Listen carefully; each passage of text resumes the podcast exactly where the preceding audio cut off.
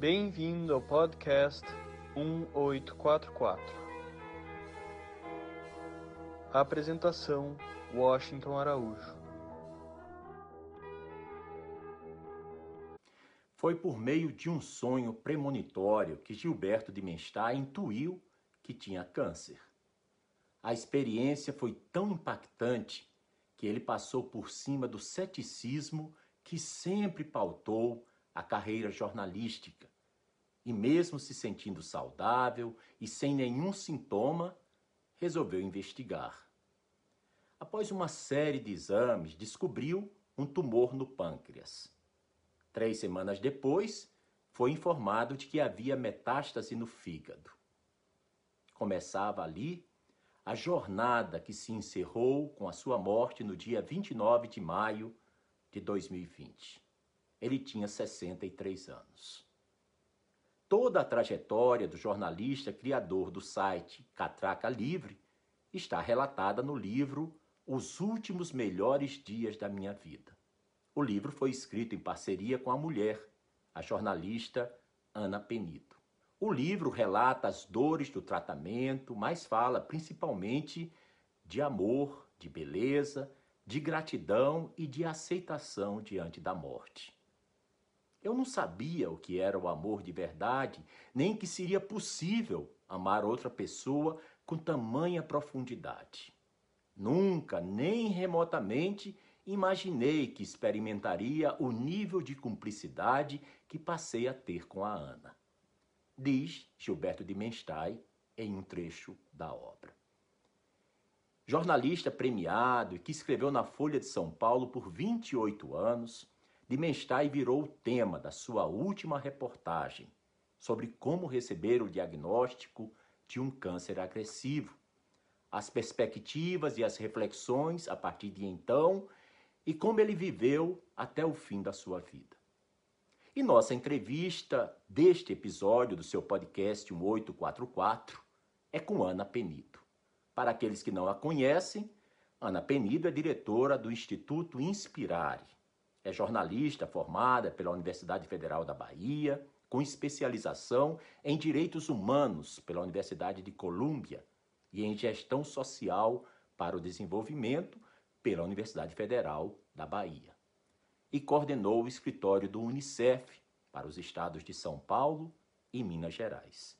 Ana Penido é fellow Choca empreendedores sociais. Bem-vinda, Ana. Como vocês se conheceram? Eu comecei a acompanhar a carreira de Gilberto logo que eu me formei em jornalismo. Ele já era um profissional bem destacado e eu assisti uma, uma entrevista em que ele falava sobre o livro Meninas da Noite, que ele lançava naquela, naquela época, sobre é, uma investigação que ele fez uh, sobre exploração sexual de meninas que eram compradas das famílias no Nordeste e exploradas nos garimpos do norte do país. E eu fiquei encantada, encantada com a maneira como ele falava eh, sobre como ele usava a comunicação e o jornalismo para promover direitos humanos. Mas a gente só veio a se conhecer mesmo três anos depois, eh, em um congresso sobre terceiro setor, quando começava a se falar dessa questão das fundações, das ONGs de maneira mais profunda aqui no país. Isso já era provavelmente 96 e a gente se encontrou nesse, nesse congresso no Rio de Janeiro e foi muito impressionante porque desde o primeiro olhar é, a gente queria saber um sobre a vida do outro, obviamente que eu já o seguia, mas ele nunca tinha ouvido falar de mim. E, e foi muito interessante que a partir daí ele morava em Nova York é, tinha vindo ao Brasil só para esse evento e a gente começou a se corresponder por e-mail é, e já começamos a articular projetos, é, congressos sobre educação pela comunicação, uso da comunicação para promover a educação, fomos articulando uma série de coisas e ele me convidou para participar de um programa sobre formação em direitos humanos na Universidade de Colômbia em Nova York quando a gente teve a oportunidade então de se conhecer melhor. E, e aí, desse, dia, foram muitas as, as iniciativas, os encontros, os desencontros, até que a gente ficasse junto em 99. Li o livro todo numas três sentadas. Não queria que o livro terminasse. O Gilberto fala do que é tendo como pano de fundo a morte. Para você, Ana, quem foi Gilberto de Menstein antes de tê-lo conhecido? Antes de conhecer Gilberto, ele era é, uma referência daquilo que eu queria ser porque eu tinha estudado jornalismo com o intuito de dar visibilidade aos invisíveis. Então, toda a minha perspectiva de, de estudar comunicação era poder revelar mazelas, defender direitos, mas é, naquela época isso era muito raro, a gente não, não via exemplos disso acontecendo em lugar nenhum. É, tanto é que eu tinha um pouco um estigma nas redações onde eu comecei a trabalhar como repórter, porque eu só queria falar da, dos bons projetos, de voluntariado, é, de projetos sociais, e o pessoal achava aquilo muito esquisito, né? porque a ideia do jornalismo era você falar é, de, de problemas, é, de denúncias, de, de questões sensacionalistas. Então, o Gilberto virou essa é, esse um pouco essa estrela, né? Antes de ler o seu livro, me consolou um bocado ter lido dois livros da ensaísta norte-americana Joan Didion. Um deles foi O Ano do Pensamento Mágico e o outro, As Noites Azuis. Eu fiquei bem impressionado com o bem-estar que nos causa ter em mãos um livro escrito com a tinta da sinceridade sobre um tema tão delicado que é a morte. Na mesma linha, o livro do Oliver Sacks. São três perspectivas distintas, todas elas belas, incomparáveis inspiradoras por sua profundidade e humanismo. Vocês já tinham lido os livros da Didion e do Oliver Sacks? Eu e Gilberto lemos juntos o livro de Oliver Sacks, em que ele conta né, sobre as suas reações diante da descoberta de que a vida é, ia se acabar. Né? E foi uma leitura muito inspiradora, é, principalmente pela serenidade com que ele recebe a notícia, como que ele lida com aquela possibilidade é, e todas as é, conexões que ele vai fazendo e como ele vai se preparando para esse último dia.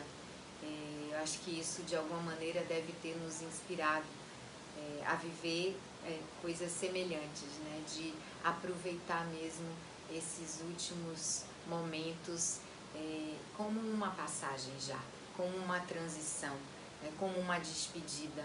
Que eu acho que muitas vezes as pessoas ficam se agarrando demais na vida e perdem a oportunidade de, de se despedir, que eu acho que é muito importante tanto para quem vai quanto para quem fica. Você poder dizer as coisas que precisam ser ditas, é, fazer as coisas que precisam ser feitas e não carregar nenhum arrependimento.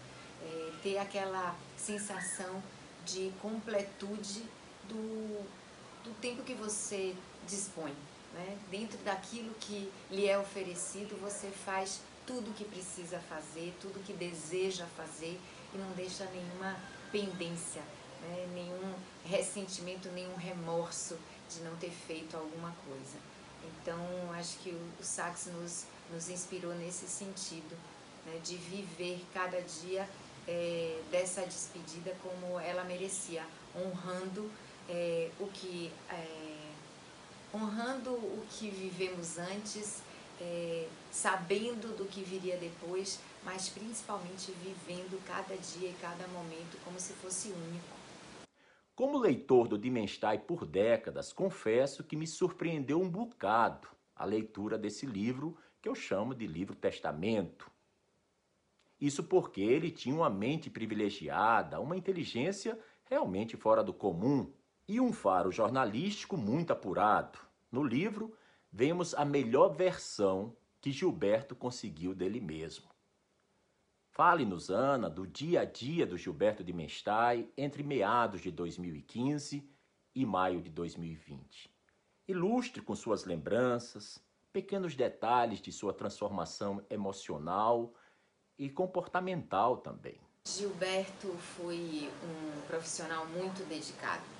Primeiro, a primeira etapa da sua vida é, como jornalista, ele se dedicou intensamente a desvendar casos de corrupção, cobrir a política em Brasília, era o diretor da sucursal da Folha de São Paulo na capital do país, é, naquela transição da ditadura militar para o demo, governo democrático. Então foi muito intenso como ele foi se envolvendo nessas questões é, bem de, da, da política e, e, principalmente da questão da, de desvendar os casos de corrupção.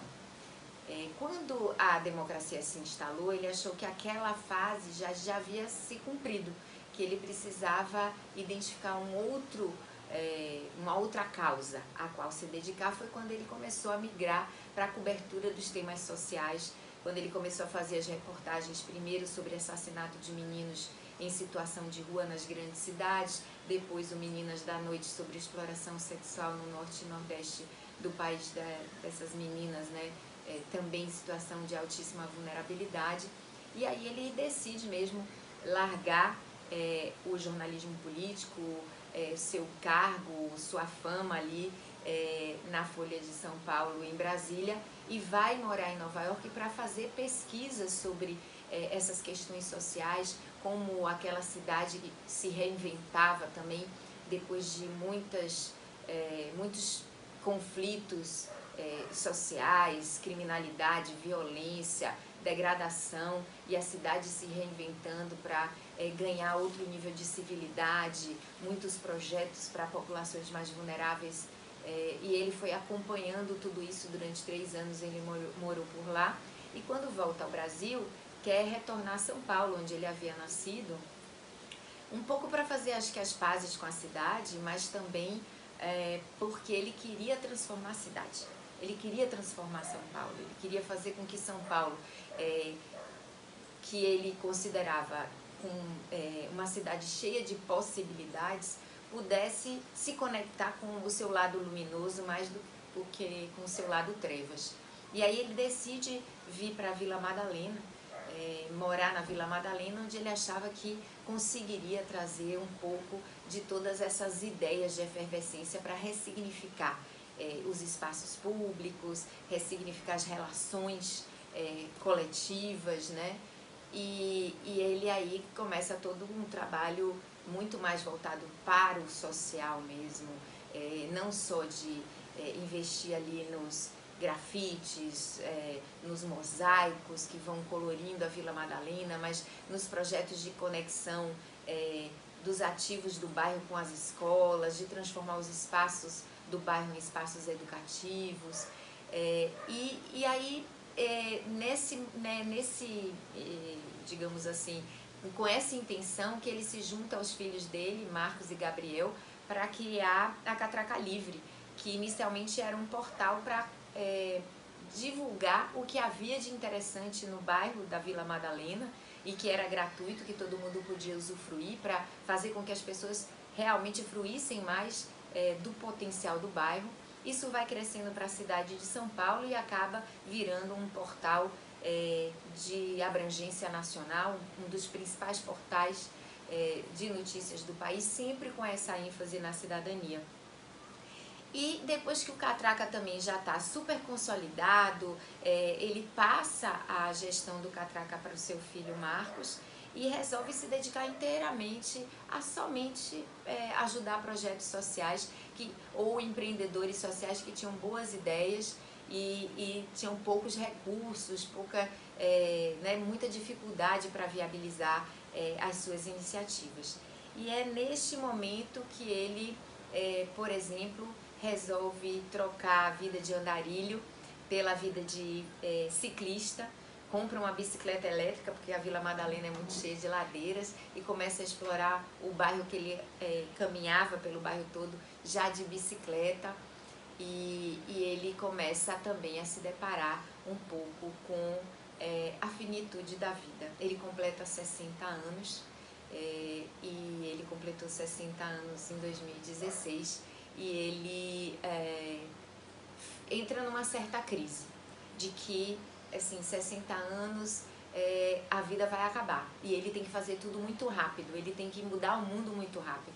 Então ele fica muito afobado, é, mais afobado e mais ansioso do que ele já era, e muito assustado com a, o crescimento né, desses partidos e movimentos de ultradireita no Brasil, muito é, realmente assim angustiado é, de ideias conservadoras, é, preconceituosas, misóginas, é, estarem ganhando espaço no país. Ele começa a ser muito incisivo é, no seu trabalho em redes sociais, nos seus é, comentários, nos seus posts, nos seus artigos. Compra briga com um monte de gente, de humorista, político, a vizinho, para, é, de alguma maneira, nesse desespero, né, de não deixar que tudo pelo que, pelo que ele trabalhou e lutou durante toda a sua vida se perdesse nesse movimento aí é, de ultradireita surgindo. E aí ele até se coloca em situações de risco, né, porque ele vai fazendo tudo um pouco atabalhoadamente. E, e eu, inclusive, tive que interceder em alguns momentos de dizer: calma, é, assim tá é, você está se arriscando demais e está gerando mais conflito do que é, compreensão por parte das pessoas. E nesse momento a gente descobre, na verdade, que o remédio que ele tomava para ansiedade, ele estava tomando uma dose três vezes maior. E isso fazia com que muito desses controles que a gente tem, né, de, é, de, de cuidado com o perigo, com o risco, é, o remédio estava de alguma forma desfazendo é, esses controles e ele estava se expondo desnecessariamente. E aí ele vai se acalmando e é quando também nasce o primeiro neto dele, Zeca, que traz para ele uma dimensão de afetividade muito especial é, e que faz com que ele queira, é, de alguma maneira, entrar num ritmo mais lento para ter tempo, por exemplo, de levar a Zeca na aula de música, de ficar durante as manhãs com Zeca brincando, é, de ter mais tempo dentro de casa para conviver com os filhos, para curtir mais essa questão da família. É, e aí isso vai mudando muitas coisas na rotina dele.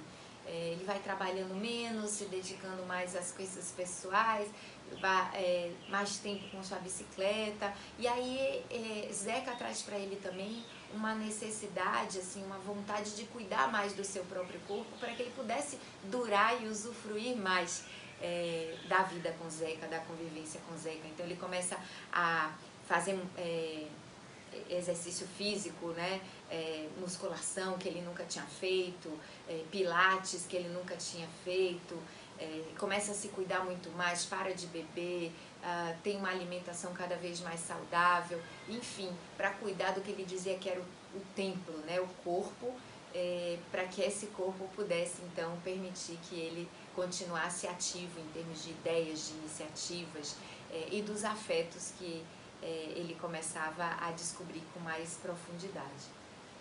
É, e é justamente nesse momento em que ele está muito bem de saúde que ele é, descobre o, o câncer é, e descobre que talvez a, a relação né, que ele estava cultivando tão fortemente ali com Zeca, com os filhos, com a família como um todo, é, vai ser mais curta do que ele gostaria.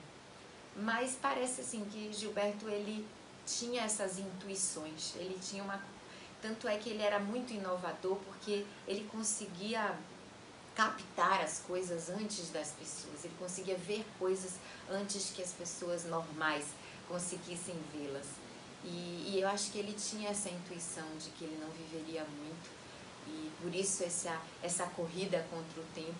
Mas aí ele descobre que a, o pouco tempo que, ele resta, que lhe restava não era para correr, era ao contrário, para estar mais presente, para é, ir mais devagar, para saborear mais. Então, ao invés de correr, ele começa a entrar num ritmo muito mais lento de poder saborear coisas muito simples, como o vento que bate no pé, é, como é, uma flor que desabrocha, como um passarinho que vem comer um alpiche aos pés da jabuticabeira do nosso jardim, é, como colocar o neto para dormir com cantigas de niná, é, como estar é, com a família toda em volta e viver é, esses momentos e esses vínculos de uma maneira que ele nunca tinha vivido.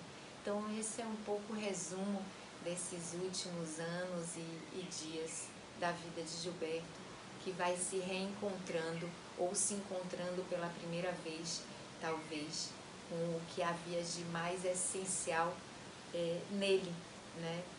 Uma, uma pessoa que ficou o tempo inteiro trabalhando para o outro, trabalhando para o mundo e que é, se reconecta com seu mundo interior e com as suas próprias, é, com seu próprio universo mais íntimo é, das sensibilidades e dos afetos num ritmo totalmente diferente de que ele levou durante toda a vida. Sempre fui fã daquela série Mad Men. O seriado narra o início do nascimento da indústria do marketing, isso em princípio dos anos de 1960, em Nova York. O Gilberto que eu conheci parecia personagem que tinha escapulido do seriado e tomado vida própria, porque ele estava sempre ligado na tomada, sempre antenado com tudo e também sempre um bocado afobado. Ele, inclusive, menciona sobre o lance da ansiedade e até de um déficit de atenção. Eu sei que é imenso o número de pessoas que sofrem com esses dois transtornos. Como é que vocês lidavam com eles? A ansiedade era um tormento para Gilberto. Ele já acordava várias vezes no meio da noite, achando que uma tragédia iria acontecer a qualquer momento. Além da ansiedade própria dele, nessa natureza é, um pouco intuitiva, que ele muitas vezes percebia que algo ruim ia acontecer antes de que de fato acontecesse, mas eu acho que essa herança judaica, né, de que realmente tragédias aconteceram com esse povo é, do qual ele faz parte, é, muitas vezes. Então, é, ele foi criança, adolescente, exposto a muitas imagens sobre o Holocausto, que ele nasceu 10 anos depois do fim da Segunda Guerra Mundial, então estava muito vivo ainda, muito é, latente. Então, para que isso não voltasse a acontecer, o povo, né, os jovens é, judeus eram muito apresentados às discriminações, às, violências, é, aos, aos massacres é, de que foram vítimas. Então, acho que isso também ajudou muito ele a, a viver nesse estado permanente de ansiedade. E como ele sempre estava muito antenado para o que acontecia, e acontecem muitas coisas difíceis, desafiadoras é, no mundo, ele também estava sempre conectado com o que podia acontecer de ruim, principalmente as pessoas mais próximas a ele mas também ao mundo de maneira geral. Ele se sentia muito responsável pelo mundo todo. É, e é, era muito impressionante, assim, é, se algum de nós viajasse e ele não soubesse, não tivesse notícias, ele ficava desesperado. É, se o telefone tocasse num horário é, meio incomum, inusual, ele ficava completamente desestabilizado, achando que era uma notícia ruim. É, então a ansiedade era sempre isso que angustiava, que o atormentava.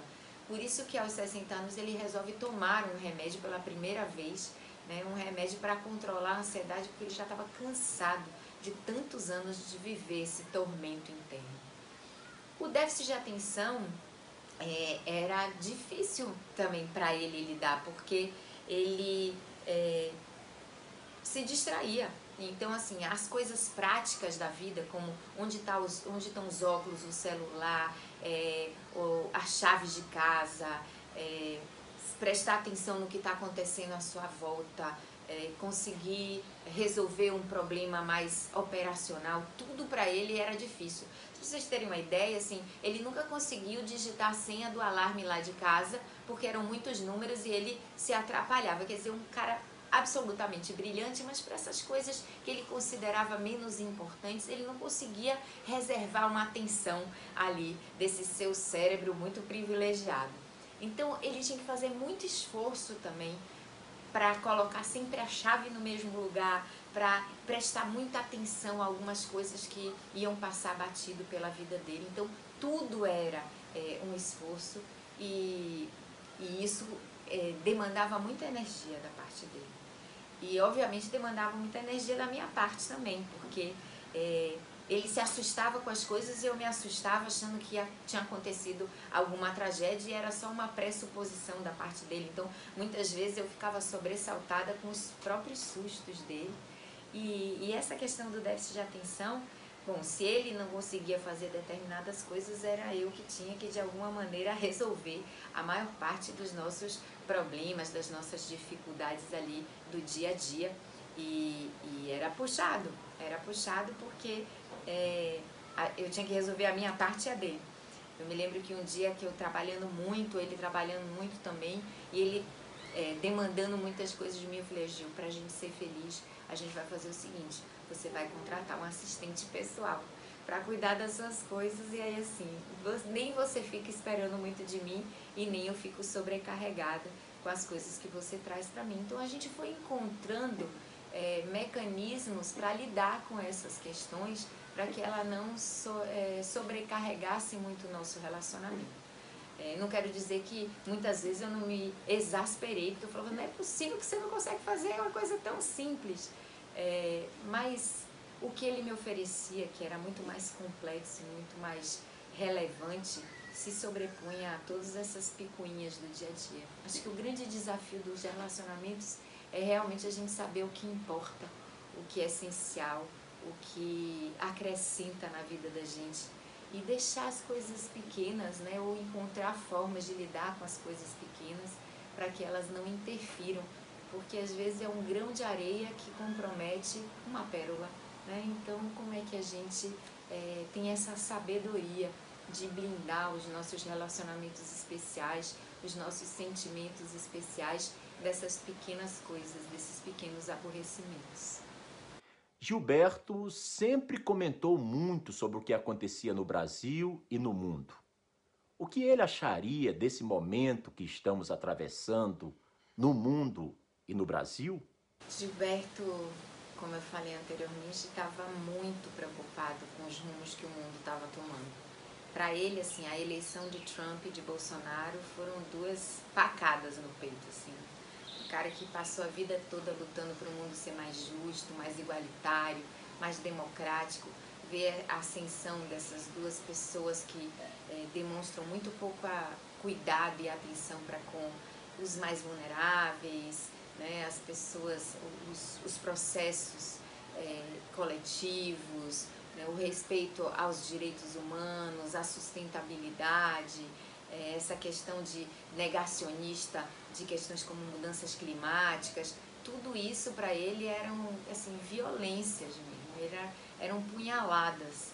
E, e ele, em alguma medida, fez o que pôde durante o tempo que esteve entre nós para combater tudo isso, para de alguma maneira é, jogar luzes né, sobre é, uma outra uma outra possibilidade, outras escolhas é, para o mundo, de caminhos para o mundo. Então, é, eu acho que nesse momento ele estaria, é, acho que bastante dividido, né?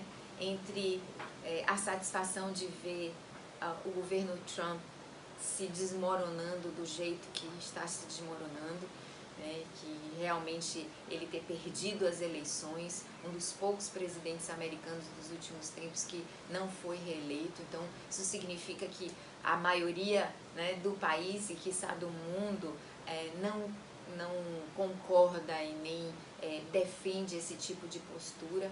É, ao mesmo tempo, a saída é, que vai ser bem conturbada aí dele do Trump se apegando ainda mais às instituições democráticas nos Estados Unidos, garantindo, né, blindando o país é, de possíveis é, conflitos, golpes, etc. e tal. Então, mostrando mesmo a solidez é, das institucionalidades.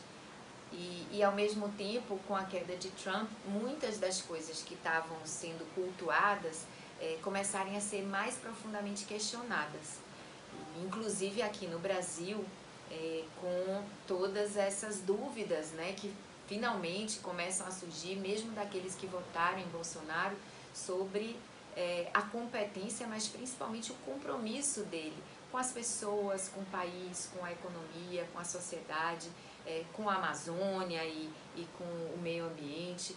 E, e, e, o quanto que as pessoas têm começado a perceber é, a nocividade né, desse tipo de atitude é, de quem é irresponsável na forma como incita as pessoas, é, na, na, forma como lida é, com é, as políticas públicas, na forma como é, produz notícias falsas e manipula é, as pessoas com, com base em mentiras, é, esses ideologismos sem base científica que negam muitas conquistas da humanidade. Então eu acho que ele é, como sempre, estaria otimista e esperançoso. É, por mais que fosse ansioso, por mais que esperasse uma tragédia, Gilberto sempre acreditou é, que a humanidade era capaz de construir um mundo melhor e trabalhou a vida toda por isso. Trabalhou a vida toda, inclusive, para estimular que muitas outras pessoas se dedicassem a causas públicas, a, a projetos coletivos. Então, eu acho que ele estaria apreensivo como sempre, porém também otimista, mais do que nunca, é, de que a gente vai conseguir reverter, principalmente agora com o surgimento né, de vacina, é, de vacinas para é, combater aí o, o, coronavírus e toda essa pandemia, é, e principalmente com o protagonismo do Instituto Butantan é, nesse processo da é, fabricação da, da Coronavac, porque Gilberto também era muito conectado com essa questão do país, do Brasil como uma potência é, que ainda não se realizou é, plenamente. Né? Ele sempre dizia que no Brasil é sempre assim, a gente tem é, estabilidade econômica com instabilidade política, desigualdade social. Aí quando a gente consegue a estabilidade política, a gente ainda não tem ah, uma, uma equidade social. E aí, de repente, quando a gente pensou que finalmente tinha conseguido estabilidade política, é, econômica e menos, é, ou pelo menos uma redução das desigualdades sociais, isso tudo rui de novo. Né? A gente tem que começar a construir essas pontes é, para um, um Brasil melhor do zero. É, e eu acho que ah, nesse momento ele estaria vendo já uma possibilidade de um recomeço, né, da gente é, de fato fazer com que é, essa nação possa alcançar a, a sua plenitude, né, toda essa potência que o Brasil tem de criatividade, de riquezas naturais, de um povo muito resiliente, é, de um povo muito flexível. E como que a gente pode transformar tudo isso em inovação, é, em novos jeitos de ver e fazer as coisas acontecerem em todas essas dimensões, né, políticas, econômicas e sociais, é, nessa, nesse, nessa ampliação da consciência é, de muitos jovens em relação a, a como conduzir melhor né, é, suas atitudes para que sejam mais inclusivas, que sejam mais com, é, comprometidas com a preservação do planeta, para que sejam é, mais construtivas é, e que tenham mais sentido mesmo para si e para o país. Qual a importância do jornalismo para você, Ana? Compartilhe com a gente é, um pensamento sobre o futuro do jornalismo. A minha escolha por pelo jornalismo como profissão é, sempre teve a ver com, é, de fato, usar a comunicação como uma ferramenta de transformação social.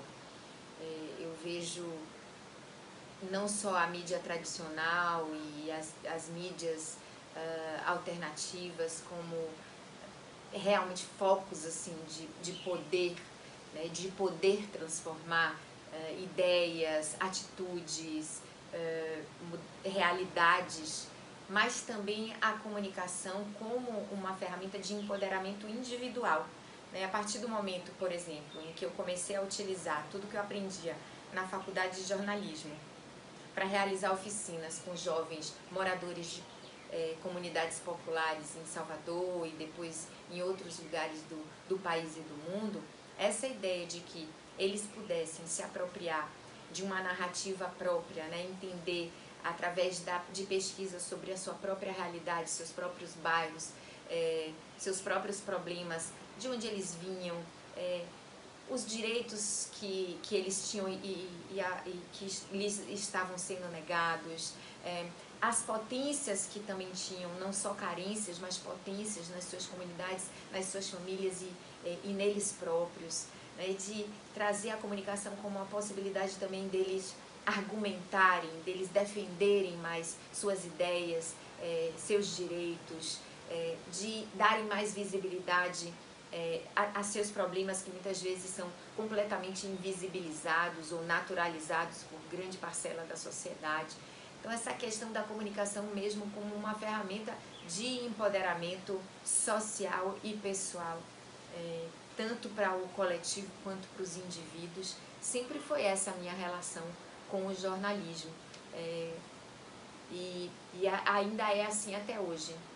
Eu deixei as redações muito cedo, é, deixei de fazer jornalismo tradicional ainda antes de completar 30 anos para me dedicar completamente às causas sociais, mas a comunicação sempre me acompanha, porque a cada nova causa que eu me dedico, e principalmente as causas da educação, é, você precisa construir narrativas, você precisa convencer as pessoas né, de fazer uma escola diferente, é, você precisa convencer os alunos é, a, a é, lutar por uma escola diferente, os professores de que é, eles vão se realizar mais fazendo uma educação que seja mais relevante e faça mais sentido para os seus estudantes que já nasceram no século XXI, convencer a sociedade a apoiar né, transformações mais profundas nessa área da, da educação, que é, é a área realmente que é, me enche os olhos, né, que é, eu entendo que é pela educação que a gente vai transformar todo o restante.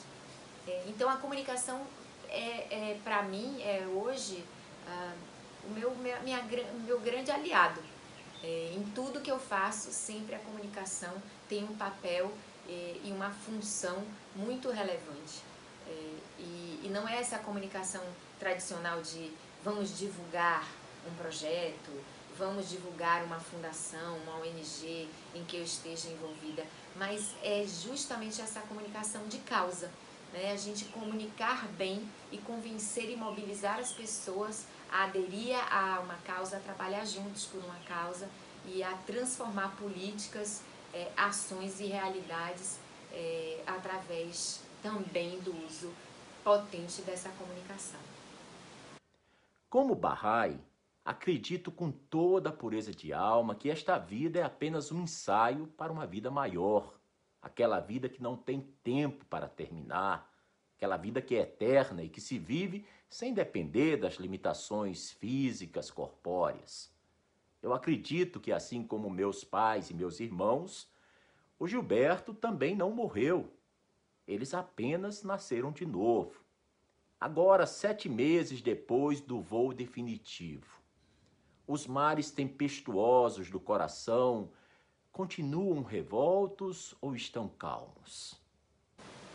Meus mares nunca estiveram revoltos. Gilberto me ensinou ao longo desses meses, com ele e sem ele, é, a manter a serenidade, é, a mergulhar é, nesses mares para transformá-lo num no mar mais plácido possível. É claro que jorram ondas e mares dos meus olhos sempre, todos os dias. É difícil não chorar quando eu me lembro do lugar tão profundo e tão é, relevante que ele ocupava na minha vida. A vida sem ele não tem a mesma graça, não tem o mesmo sentido. É, a sensação de que nunca vou ser plena de novo. Mas é, eu sou muito grata a tudo que a gente viveu. Quantas pessoas passam muitos anos juntos ou muitos anos nesta, é, nesta vida aqui sem viver o que eu vivi com ele. Então eu sou muito grata por ter vivido. Eu acho que essa gratidão e o fato da gente ter aproveitado cada momento intensamente também é, faz com que os meus mares sejam mais plácidos, menos revoltos. Então, mas de fato eu não consigo dizer adeus, né? eu não consigo encarar né, a passagem dele como uma despedida. Para mim ele continua existindo, existindo na minha memória, existindo nos meus pensamentos, existindo no meu coração, existindo nos filhos e netos que ele deixou, é, existindo nos, nos programas que a gente fazia junto, que hoje eu faço é, para honrá-lo. É, e ao mesmo tempo é como se de vez em quando ele falasse comigo, é, mandando um sinal, é, uma mensagem, uma coincidência, é, alguma inspiração, um insight que, que me aparece, que eu digo, isso só pode ser coisa dele. Então eu, eu acredito que ele ainda está em algum lugar, sem dúvida. É, e eu hoje entendo um pouco que ele é como se fosse a minha estrela, mais uma vez, né? Aquela que vai me guiando e me protegendo no caminho que eu ainda tenho pela frente, é, sem ele, é, do meu lado, mas certamente com ele dentro de mim. Termos de termos de explicações mais claras sobre para onde vai, se volta, é, essas coisas não fazem muito parte das minhas reflexões cotidianas. Eu gosto de viver as coisas como todas as possibilidades abertas, né, sem muitos dogmas. Eu não tenho uma religião, eu não tenho uma filosofia única, eu navego por muitas, muitas coisas que me dão alegria, que me dão conforto, que fazem sentido para mim. Então eu não preciso de explicações tão definitivas é, para as coisas misteriosas, né, para os mistérios da vida. Eu aceito todos eles como mistérios e, e eu gosto de viver essa possibilidade de não saber. Não me angustia não saber. É, acho interessante não saber algumas coisas e viver com essas múltiplas possibilidades para esperar o momento delas se revelarem para mim. Ana, agora eu estou querendo chover no molhado. E vou chover mesmo.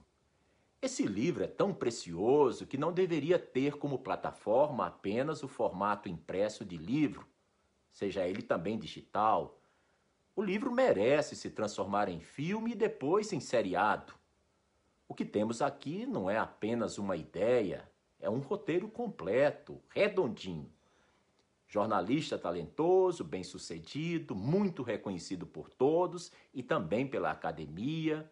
Jornalista famoso ainda muito jovem, envolvido com as melhores causas sociais e humanitárias, e resolve passar a vida em revista, passar a limpo suas emoções e descobrir como rodar dentro dele um novo software, o software das emoções humanas. O que vem depois, só quando o filme ou o seriado estiverem prontos para se assistir na telona. O que você acha dessa ideia? Que ideias você teria? Wagner Moura não poderia viver o Gilberto de Menstein? Todo o nosso trabalho com o livro foi sempre muito despretensioso. A gente é, não tinha nenhuma intenção de escrever um best-seller, muito menos um, um livro que pudesse se transformar em série ou filme. A ideia era que a gente pudesse registrar, como o próprio Gilberto diz, né, é, aquilo que ele vivia a partir da, da perspectiva, da ótica dele. É, ele queria fazer essa última reportagem para que é, ele fosse o protagonista não só do que é, era vivido, mas do que era contado. E assim foi. E, e o, as gravações para o livro se transformaram em grandes rituais, em que ele ia processando tudo que ele estava vivendo à medida que ia contando, refletindo, compartilhando suas sensações sobre cada é, nova descoberta, cada novo acontecimento, cada novo sentimento que emergia. Então, é, tanto as gravações quanto depois a escrita do livro que aí já fui, é, já fui eu que assumi a liderança da, de transformar os relatos em, em, em, em escrita, é, também para mim foi um processo de, de cura, né? foi o meu processo de luto, em que eu pude reviver tudo, toda a nossa relação, nossa vida dois, que eu pude estar com ele, ouvindo a voz dele durante muitos, muitas semanas, é, que eu pude estar de, ali com ele, me despedindo mais um pouco, já sem ele fisicamente aqui. Então, o livro foi isso, foi esse nosso processo é, enquanto casal, o nosso processo pessoal de lidar com tudo, com todos aqueles desafios emocionais que nos eram colocados. Nunca, nunca pensamos em mais nada para além disso. E eu tinha, é, claro, uma expectativa de que o livro fizesse sentido, pudesse ser inspirador para as pessoas. Gilberto tinha como bom comunicador, jornalista, né, que sempre foi muito lido, muito acessado, muito é, seguido, ele tinha a pretensão de que o livro fosse um, um sucesso de, de, vendas, que é, fosse uh, né, uma, uma, um livro que, que realmente chamasse a atenção do grande público. Para mim era isso, era viver aquilo e poder contar aquela história. E aí, é, felizmente, assim, a gente tem recebido retornos muito emocionados, muito profundos de todo mundo que lê o livro. É, as pessoas falam de é, inspirações para sua vida pessoal, para suas vidas afetivas, que os fizeram pensar sobre coisas que precisavam ser pensadas ainda mais nesse momento agora de tantos desafios com a pandemia, é, com um mundo é, tão instável em relação a polarizações, de você se conectar com a parte mais sensível, mais gentil, é, com, a, com as partes mais é, humanas né, é, da vida e que o livro traz isso para elas. Então, isso para mim já é um, um, super retorno, eu já fico é, numa felicidade imensa. Cada um que manda um post é, pelas redes sociais, pelo meu WhatsApp, que liga, que faz um comentário, é, isso vai me trazendo essa alegria, esse preenchimento, esse sentimento de realização, né, de ter feito alguma coisa junto com Gilberto que tem esse poder, né, que tem essa beleza que as pessoas dizem pra gente. Daí a virar filme ou série, acho que vai ter que ser uma coisa meio orgânica, não sei, eu não tenho muito. É, traquejo para ir correndo atrás disso, ou isso também não é um sonho, uma aspiração que eu tenho na minha vida. É, o que eu quero é que esse livro chegue realmente e possa, é, de alguma forma, plantar sementinhas do bem no coração e na, na mente das pessoas. Essa é a maior, minha maior aspiração. Talvez seja mais ousada até, né, de querer plantar coisas boas no coração da cabeça das pessoas, esse seja um projeto mais ousado do que transformar o livro em série ou filme. É, mas eu ainda estou mais dedicada a esse primeiro, é, essa primeira intenção. Se acontecer, é, eu acho que o Wagner Moura, que é maravilhoso e é baiano como eu, acho um ator incrível, etc e tal, é, mas ele já fez outros personagens, né, da história do Brasil que talvez confunda um pouco a cabeça das pessoas. Não sei se seria ele de novo. Né? É, ele já fez o, é, uns papéis assim né, bem marcantes. Mas se ele topasse também estava ótimo. É, eu posso dizer que Gilberto era tão bonito quanto ele, então acho que está precedente. Você pensa em publicar edições em inglês, espanhol e francês? Já iniciou os contatos? Seria uma pena privar grandes parcelas da população mundial dos efeitos altamente benéficos que o livro de vocês nos traz. Por enquanto, o que eu estou é, bem dedicada é fazer com que as pessoas no Brasil saibam que esse livro existe. Ainda acho que tem muita gente para ser alcançada, é, muita gente que ainda não ouviu falar. E eu estou contando muito com a ajuda das próprias pessoas que leem, para que elas possam divulgar e indicar o livro para outras pessoas. visto que nesses tempos de pandemia a gente não pode fazer grandes eventos, nem lançamentos, nem rodas de leitura, tudo fica mais difícil, né, em termos de divulgação. Então, é, eu peço para quem lê o livro, para quem está é, ouvindo aqui esse podcast, né, que se anime aí a ler e uma vez lendo e gostando que possa nos ajudar a, a fazê-lo conhecido, né? tornar o livro conhecido em todo o Brasil. Daí por diante, mais uma vez, aquela mesma questão de filme, série. É, se tiver alguém interessado que vier, eu acho que vai partir muito mais de convites ou de algo mais orgânico do que da, do, do meu próprio empenho. É, eu estou começando um novo desafio profissional nessa área de educação. É, tem um monte de coisa para me preocupar agora de, de construir mesmo algo que vá ser é, relevante para melhorar a educação pública no Brasil, sempre muito marcada por desigualdades. Então é isso, é essa, que, isso que está me chamando. O livro é a minha vida paralela, né? É a minha vida paralela e, e ela parte de um outro lugar que não é o meu lugar mais mental, mais profissional, mais empreendedor. É o, o livro dialoga com o meu lado dos sentimentos. Então, o que eu consigo colocar no livro é muito mais meus sentimentos, minha, é, minha força é, amorosa, é, minha entrega ao outro, que também sempre foi algo muito presente em mim. E eu acho que é essa força que talvez gere outras possibilidades. Mas também se alguém estiver ouvindo aqui e achar que vale a pena, é, eu não vou é, me negar a participar desse projeto. Então eu estarei sempre aberta. Vou compartilhar agora com os leitores um trecho do livro que está na página 64. Ele escreveu: Desde o início da doença, já me senti atraído pela ideia do meu corpo ser utilizado em uma experiência científica. Tinha até decidido doar todos os meus órgãos quando morresse, mas soube que pacientes de câncer não podem ser doadores. Então, fiquei feliz de fazer esse pacto com o Dr. Paulo. E me despedi contribuindo com experimentos capazes de beneficiar outras pessoas. Sinceramente, era assim que me sentia até me decepcionei quando ele me disse que já havia testado o procedimento antes. Eu preferia ser cobaia de algo inédito.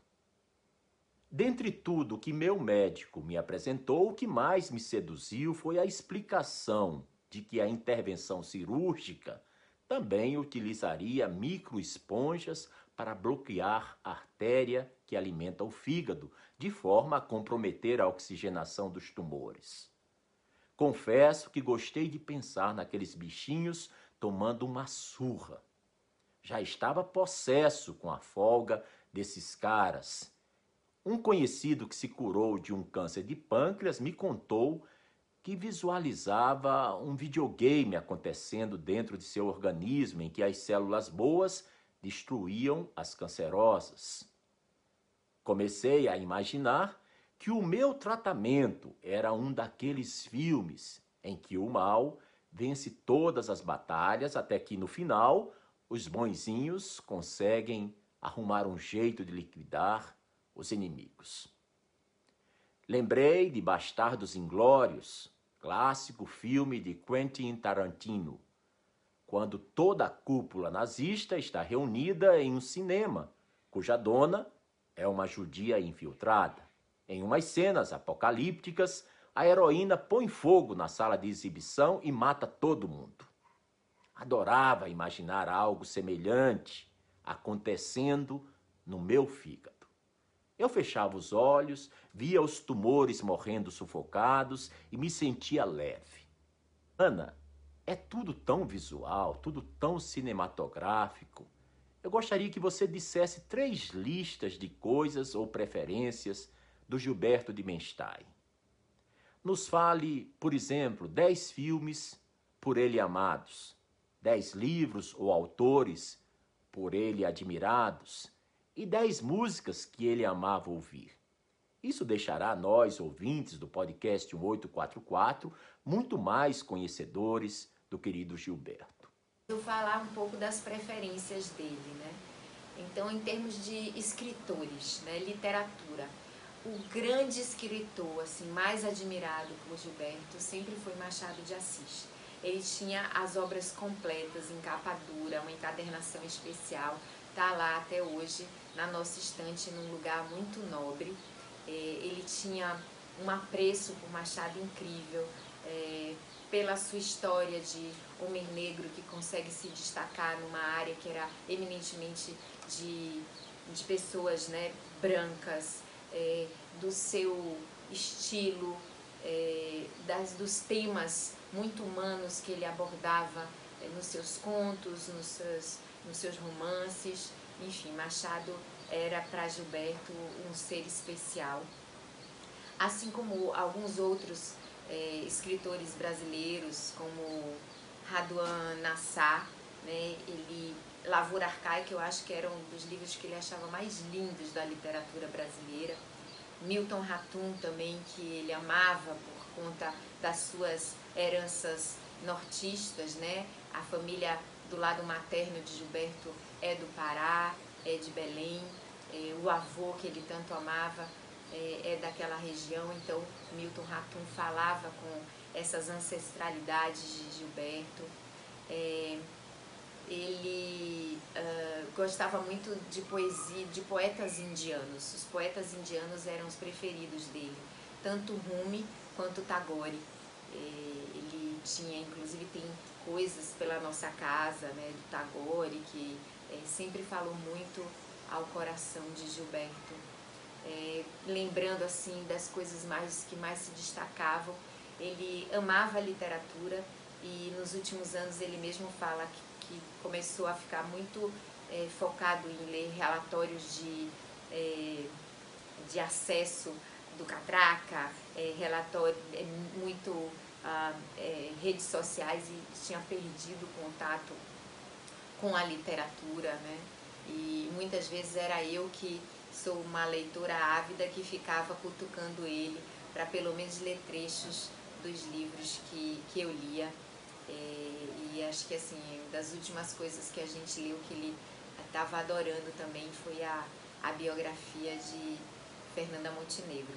Né? Ver aquela, aquela vida tão é, rica e daquela mulher tão nobre, né? tão digna é, e que contribuiu tanto com a cultura no Brasil, é, pra, e com esse jeito sempre muito sensível, muito inclusivo, muito consciente dos seus atos, dando muitos exemplos. Então, escritores, eu diria que esses são os que se destacaram. Em relação a filmes, Gilberto era é, muito interessante. O que ele mais gostava de ver é, de filme, assim, é, que ele via e revia mil vezes, eram é, alguns clássicos óbvios, assim. Ele amava 007, Indiana Jones. Era, assim, os filmes de aventura que relaxavam a cabeça dele, ele ficava vendo em casa. Ele tinha, eu dei de presente a ele, todos na época ainda, né, os DVDs com todas as, toda a coleção de 007 de Indiana Jones. É, ele gostava imensamente de Woody Allen, também dei a coleção completa de DVDs para ele, é, antes do advento né, do streaming, do Netflix, da Amazon Prime, que aí depois ele saiu buscando alguns outros clássicos que ele menciona no livro, como O Poderoso Chefão, que ele achava uma obra de arte, e o Era Uma Vez na América, é, que aquela junção de Robert De Niro com a trilha sonora de Morricone, para ele era uma, de uma beleza infinita. É, Gilberto também amava filmes em que os nazistas se davam mal. Qualquer filme em que os nazistas fossem ridicularizados ou que fossem derrotados, acho que era um pouco a vingança dele enquanto judeu através da arte. Então, um dos filmes que ele mais assistiu na vida, milhares de vezes, sem fim, ele não cansava, era Bastardos Inglórios, é, em que ele adorava ver aquela é, moça judia, né, é, infiltrada entre os nazistas que tranca todos a cúpula do nazismo na, no cinema dela e taca fogo, né? Então ela adorava, ele, ele adorava essa cena dessa heroína é, tão improvável é, que consegue ela sozinha ali é, dar conta de, de, de todo, né, toda aquela cúpula do mal. Então é, eram essas as coisas muito simples. A gente, nós sempre fomos cinéfilos, a gente ia umas três vezes por semana ao cinema, assistimos de todo, todo tipo de filme, principalmente filmes europeus, filmes mais sensíveis assim. Os blockbusters ele não, não se interessava tanto, é, mas é, adorava, adorava cinema e e os últimos tempos que a gente já não podia mais ir para o cinema, seja porque ele já estava debilitado, mas principalmente por conta da pandemia, ele devorou é, o catálogo de Netflix e de Amazon Prime. E um dos últimos filmes que a gente assistiu, mais uma vez, tipo Bastardos Inglórios, é, foi o Jojo Rabbit, em que também os nazistas se dão mal no final. Né? É, com relação à música, Gilberto tinha uma relação profunda com a música. Ele é, era uma coisa que relaxava, que dava um prazer, um encantamento a ele, a questão da música. E ele gostava muito dos clássicos. Música clássica era realmente algo que é, transmutava, né? Todas as dores, as angústias, levava ele para uma outra dimensão. E dentro das músicas clássicas, é, muitos, muitos é, compositores, mas ele amava a nona sinfonia de Beethoven e principalmente ele amava os adágios, né? aquele ritmo mais lento, um pouco mais triste. E dentre os adágios, o que ele tinha assim uma predileção que é impossível ouvir sem se emocionar era o adágio para cordas de Samuel Barber. Gilberto também amava jazz e principalmente as divas do jazz, né? Ella Fitzgerald, é, de Ella Fitzgerald a Diana Krall. É, Fly Me to the Moon era uma música assim que tocava muito lá em casa. Então jazz ele amava e quando a gente viajava íamos muito a casas de jazz, é, principalmente em Nova York, a gente ia tanto ao Blue Note quanto ao é, Dizzy Club no, no, ali no Lincoln Center. Né? No Jazz at Lincoln Center tinha o Dizzy Club e a gente amava ver os shows lá é, daqueles grupos é, de jazz misturado com alguma coisa de música latina, é, com aquele cenário maravilhoso, porque a sala dava toda de vidro para o Central Park. Então ele amava jazz e ele adorava a música popular brasileira. É, Clube da Esquina era um movimento assim com o qual ele tinha muita identificação. Milton Nascimento é, foi a trilha sonora da vida dele. Clube da Esquina 2 a grande música assim tema da vida dele né que fala é, que fala de, dessa questão de que os sonhos não envelhecem né? E para Gilberto essa questão de manter o sonho vivo foi até o final. É, e ele dentro da música popular brasileira ele ajudou e, e curtia muito né? Promover muitos músicos é, principalmente instrumentistas no Brasil é, e principalmente no cenário da música é, em São Paulo. Então ele é, tinha assim as predileções dos cantores, né? Amava Renato Braz e Mônica Salmazo, tocavam assim de furar disco lá em casa, mas também aqueles que ele ajudava muito, que ele adorava, Neymar Dias, Toninho Ferragutti, Carol Panese, Ricardo Hertz, é, eram é, artistas que ele tinha uma, uma afeição não só uh, como musicistas, mas também como pessoas especiais, né? É, também o André Memari no piano, assim, que foi responsável por alguns dos melhores shows que a gente assistiu, melhores concertos que a gente assistiu, já quando o Gilberto, inclusive, estava bem doente. Então, é, essas pessoas deixaram marcas muito grandes na vida de Gilberto e eu acho que Gilberto também deixou marcas na vida delas. É, e aí para arrematar, uma dupla assim, é, a Orquestra Sinfônica Heliópolis, que ele é, foi um projeto ao qual ele de, se dedicou muito, né, essa mistura de música clássica que ele amava com a possibilidade de transformar, de educar jovens é, vindos de comunidades mais periféricas, né, de comunidades mais populares, que talvez não tivessem outras chances ali de revelar seu talento. E aí ele trazia para os concertos de, é, de Heliópolis, assim, essa relação que ele foi criando muito forte com o maestro Isaac Karabchevsky, que é o diretor artístico da orquestra. E, é, de outro lado, também a relação muito forte dele com é, João Carlos Martins, o outro maestro, é, que com suas baquianas ali também é, dava chance a jovens e, e fazia com Gilberto os projetos mais inusitados de tocar assim em varanda de é, na Vila Madalena no meio da rua é, na Rua Augusta é, shows é, no Ibirapuera. Enfim os dois quando se juntavam Gilberto e João Carlos Martins é, eram sempre coisas muito criativas e muito poderosas então foi um grande amigo também que ele fez como foi para você e para a família esses últimos meses com ele? Os últimos meses com Gilberto foram é, de confinamento.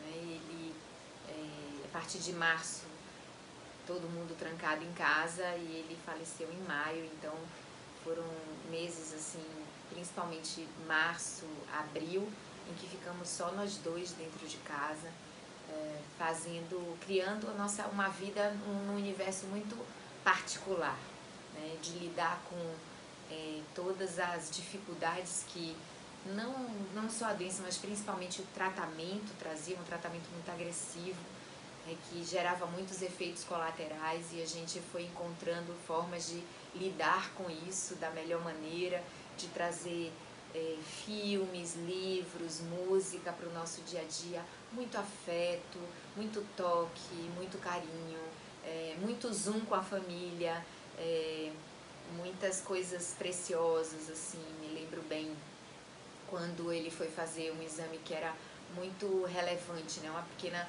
é, cirurgia para colocar é, quimioterapia direto no fígado e tentar assim é, atacar mais diretamente os tumores e a gente estava naquela expectativa muito grande.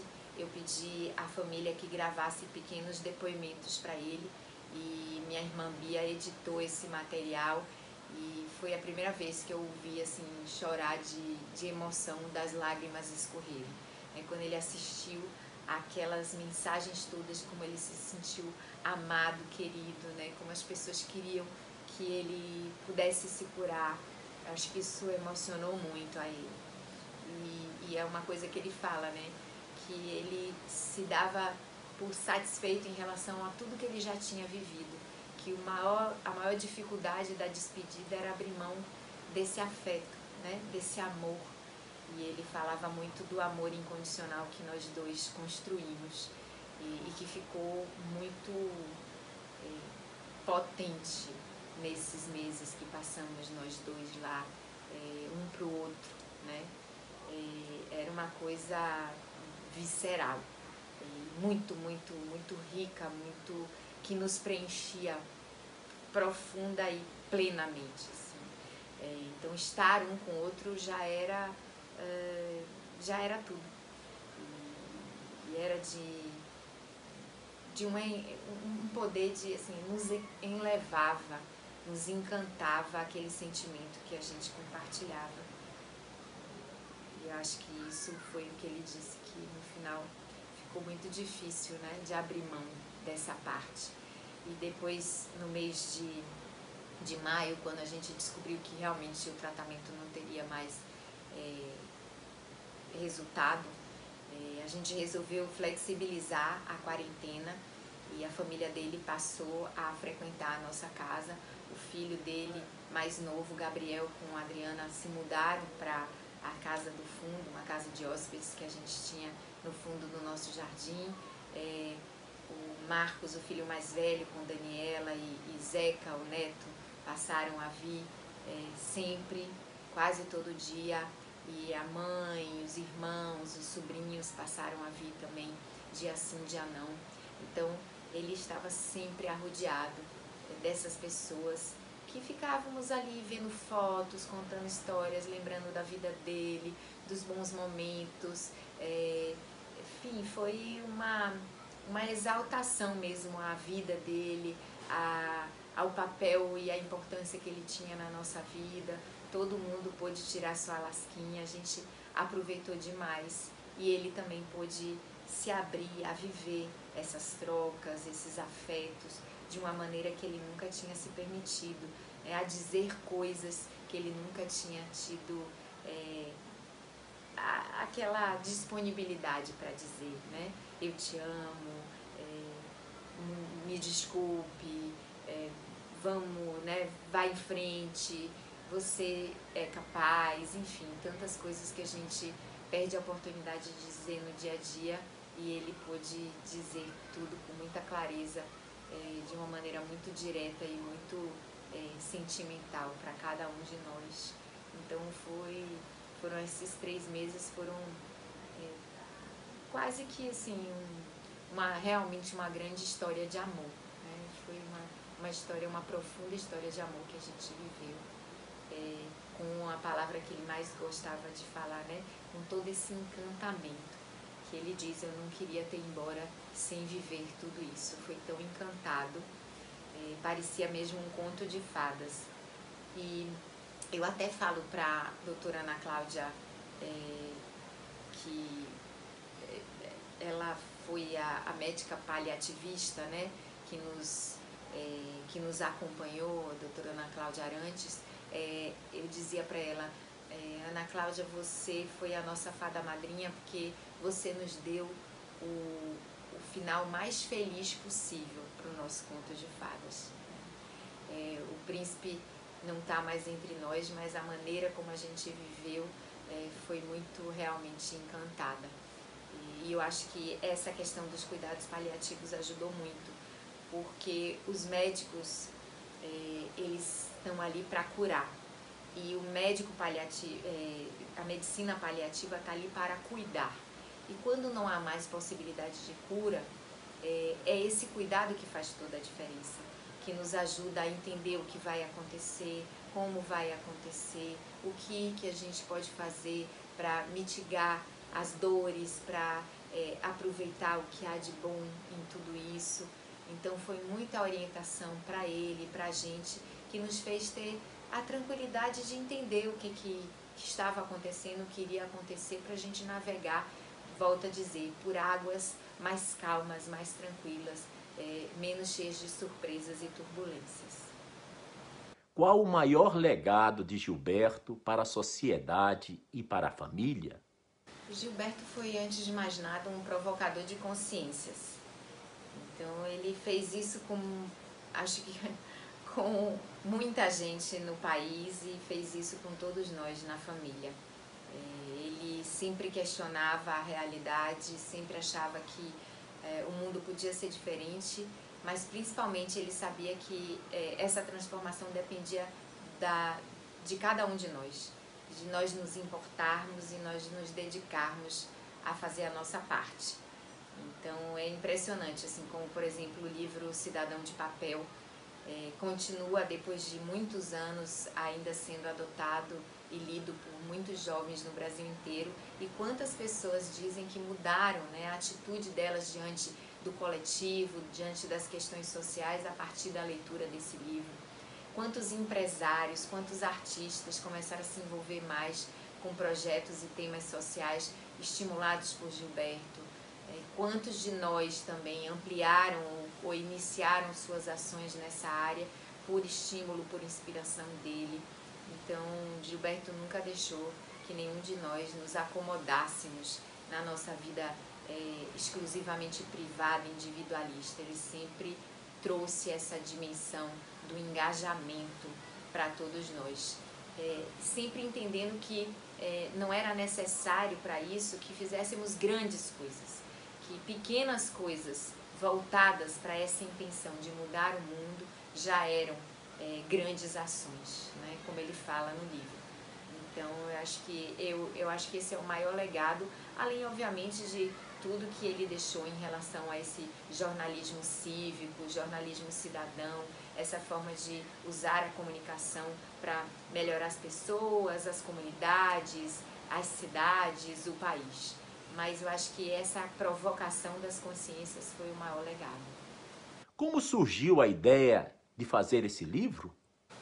Gilberto deu uma entrevista para a Folha de São Paulo é, no final de 2019, em que ele falava da doença com uma verdade, uma honestidade muito grande.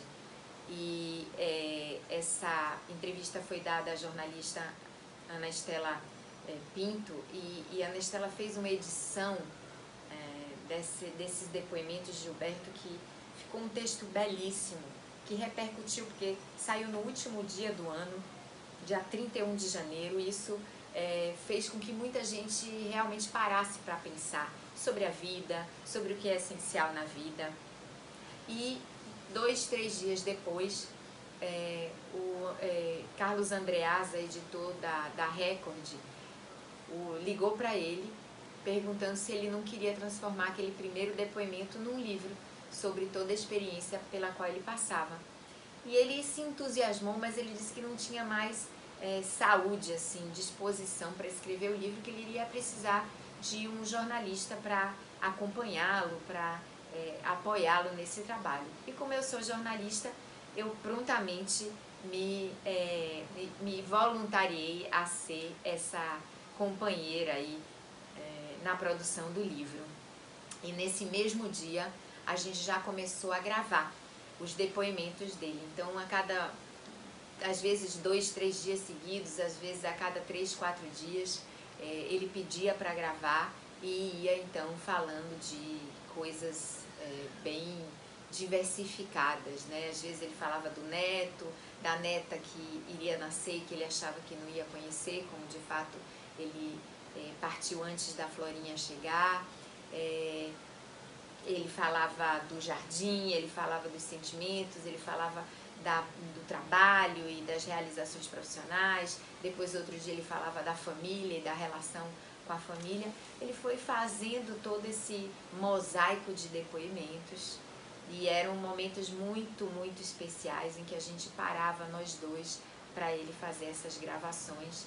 E às vezes quando eu também achava que ele estava um pouco inquieto com alguma coisa, estava um pouco mais tocado, mais triste, é, eu trazia é, a possibilidade, vamos gravar um depoimento para que ele também pudesse expressar o que, que era nessa nu nuvem aí toldando é, um pouco o bom humor que ele sempre tinha, né? E, e era muito bonito. Os depoimentos eram lindíssimos porque eram muito poéticos, eram muito positivos, é, eram belos, né? Gilberto sempre foi um artesão com as palavras, ele sabia é, usar as palavras como ninguém. Eu fico dizendo que ele me ganhou, né, pela palavra. Eu já adoro assim essa coisa de alguém que domina a oratória, mas com ele tinha forma e tinha conteúdo e, e esse conteúdo muito poético. Então é, as gravações eram rituais que a gente apreciava muitíssimo, né? eram momentos muito especiais no nosso dia a dia. E, e quando ele foi meio que se aproximando assim do fim, ele ficava incomodado porque eu ainda não tinha começado a escrever o livro. E eu prometi a ele que naque, aquele era o momento de viver o livro. Eu não queria abrir mão de estar com ele para estar na frente do computador escrevendo o livro, mas eu prometi a ele que é, no máximo dois meses depois da partida o livro estaria escrito e, e foi o que aconteceu. É, no último dia que é, parecia que ele já sabia mesmo que estava próximo ao seu fim, ele gravou é, as, os últimos depoimentos e, e, terminou dizendo assim termina o nosso livro. Foi o, realmente o último depoimento que ele deixou e, e ele faleceu dois dias depois. E, e 15 dias depois dele ter partido, eu organizei toda a vida burocrática, as coisas que eu precisava organizar e fui embora para a Serra da Mantiqueira, fiquei sozinha num chalé, é, onde durante um mês e meio eu é, escrevi o livro, né, reorganizando todas as falas, dando uma sequência, criando os capítulos e depois eu senti essa necessidade de escrever também uma carta minha para ele.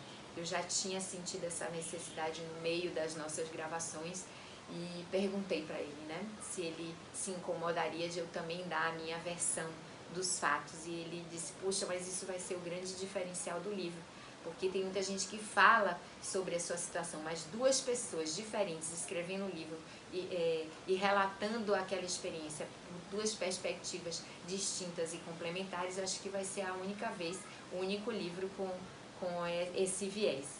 Então, assim foi. Eu fiz primeiro toda a parte dele e depois escrevi a carta que encerra o livro.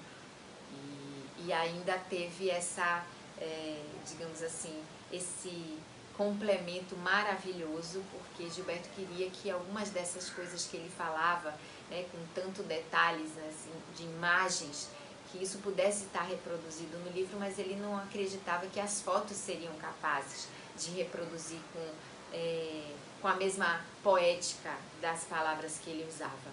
Então ele chamou Paulo Van Poser, artista plástico, que durante antes da pandemia frequentou a nossa casa, conversou muito com ele e, e depois produziu 16 ilustrações que compõem o miolo do livro, que são é, ilustrações belíssimas sobre muitas das coisas que ele fala no livro, muito, é, claro, interpretadas pelo Paulinho. É, então esse é o projeto do livro, é, que, que foi muito, tudo muito rápido e a gente conseguiu lançar no mesmo ano da partida dele, né, em novembro de, de 2020 o livro já estava nas livrarias. E assim chegamos ao final dessa extraordinária e tão inspiradora entrevista. Ana, muito obrigado por ter nos brindado com uma história de vida tão inspiradora e tratando de um tema tão delicado que mais dia, menos dia, cada um de nós teremos que lidar. Eu queria terminar realmente fazendo o convite para que as pessoas naveguem por esses mares é, que, como eu disse, são plácidos. É, não é um livro necessariamente triste nem trágico, porque não foi assim é, que a gente viveu. Tanto é que esse título foi Gilberto que deu os últimos melhores dias da minha vida. Ele achava mesmo que, apesar das dores, apesar das despedidas, é, eram dias que tinham sido uma força, é, uma, um encantamento é, que ele não tinha vivido da mesma maneira em outros momentos. Como ele diz, eu vivi outros momentos felizes, mas eles eram momentos normais, mas viver momentos de tanto encantamento numa situação tão desafiadora os fez se tornarem os melhores dias, né?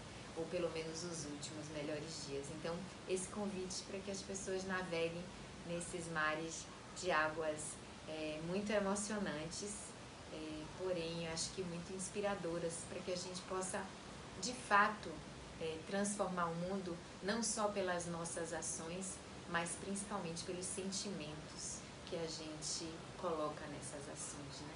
Eu acho que Gilberto traz no, no livro essa ideia de que a gente precisa preservar esses sentimentos que nos tornam mais humanos, né? da, da generosidade, da gentileza, é, dos afetos, da sensibilidade, da conexão com o propósito, com, com o sentido da vida, do porquê estamos aqui e principalmente do amor. Eu acho que é, no final foi o amor que fez tudo é, valer a pena, mas principalmente tudo ser muito especial. Então eu desejo uma boa leitura e muito amor para cada um de vocês. Um grande abraço para você.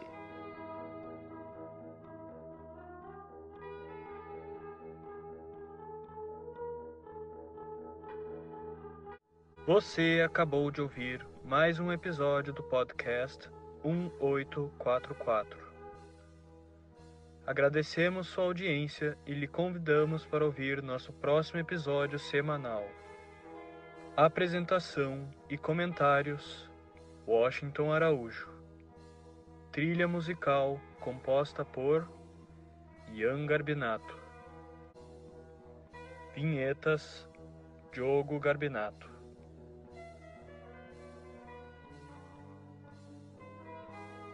Contatos com a produção para comentários e sugestão de temas podem ser feitos através do e-mail podcast1844 gmail.com